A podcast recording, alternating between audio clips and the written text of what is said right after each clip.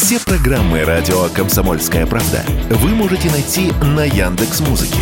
Ищите раздел вашей любимой передачи и подписывайтесь, чтобы не пропустить новый выпуск. Радио КП на Яндекс Музыке. Это удобно, просто и всегда интересно. Каршеринг может подорожать. Это связано с изменением тарифов ОСАГО. Сектор каршеринга могут выделить в отдельную тарифную группу. Недавно с такой инициативой выступил Центробанк. Все из-за повышенной убыточности и высокой социальной значимости сегмента. Если это произойдет, цены для тех, кто арендует машину, вырастут от 15 до 30 процентов. Руководитель Департамента страхования экономики и социальной сферы финансового университета Александр Цыганов считает, что выделение каршеринга в другую категорию и повышение тарифов обоснованы экономически и логически. О причинах эксперт рассказал радио «Комсомольская правда». Причина, что эти машины пользуются достаточно часто, совершенно разными пользователями, то ли могут быть как опытные, так и нет.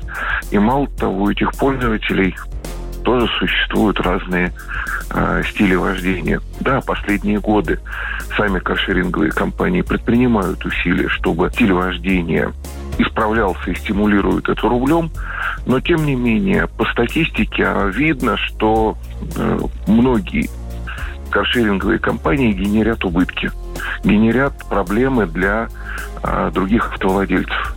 Ну и понятно, что определенное влияние на тарифы в ОСАГО это должно быть, потому что это просто экономика, которая здесь э, подсчитывается и играет. Аварийность каршеринговых машин в полтора раза выше такси.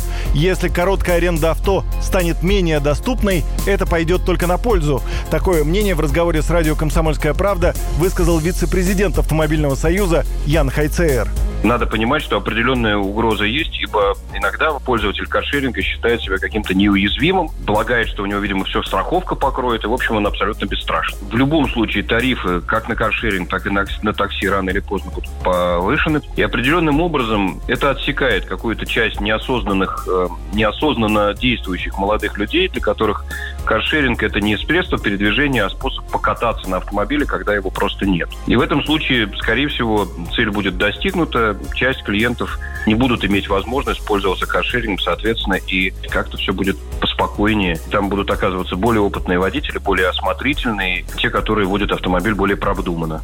Над снижением аварийности работают и сами каршеринговые компании. Одна из мер – введение внутреннего личного рейтинга водителей. Я напомню, что по итогам прошлого года в Москве аварийность каршеринговых автомобилей уменьшилась на 12%. По данным госавтоинспекции, число погибших и пострадавших в них также снизилось на 13%.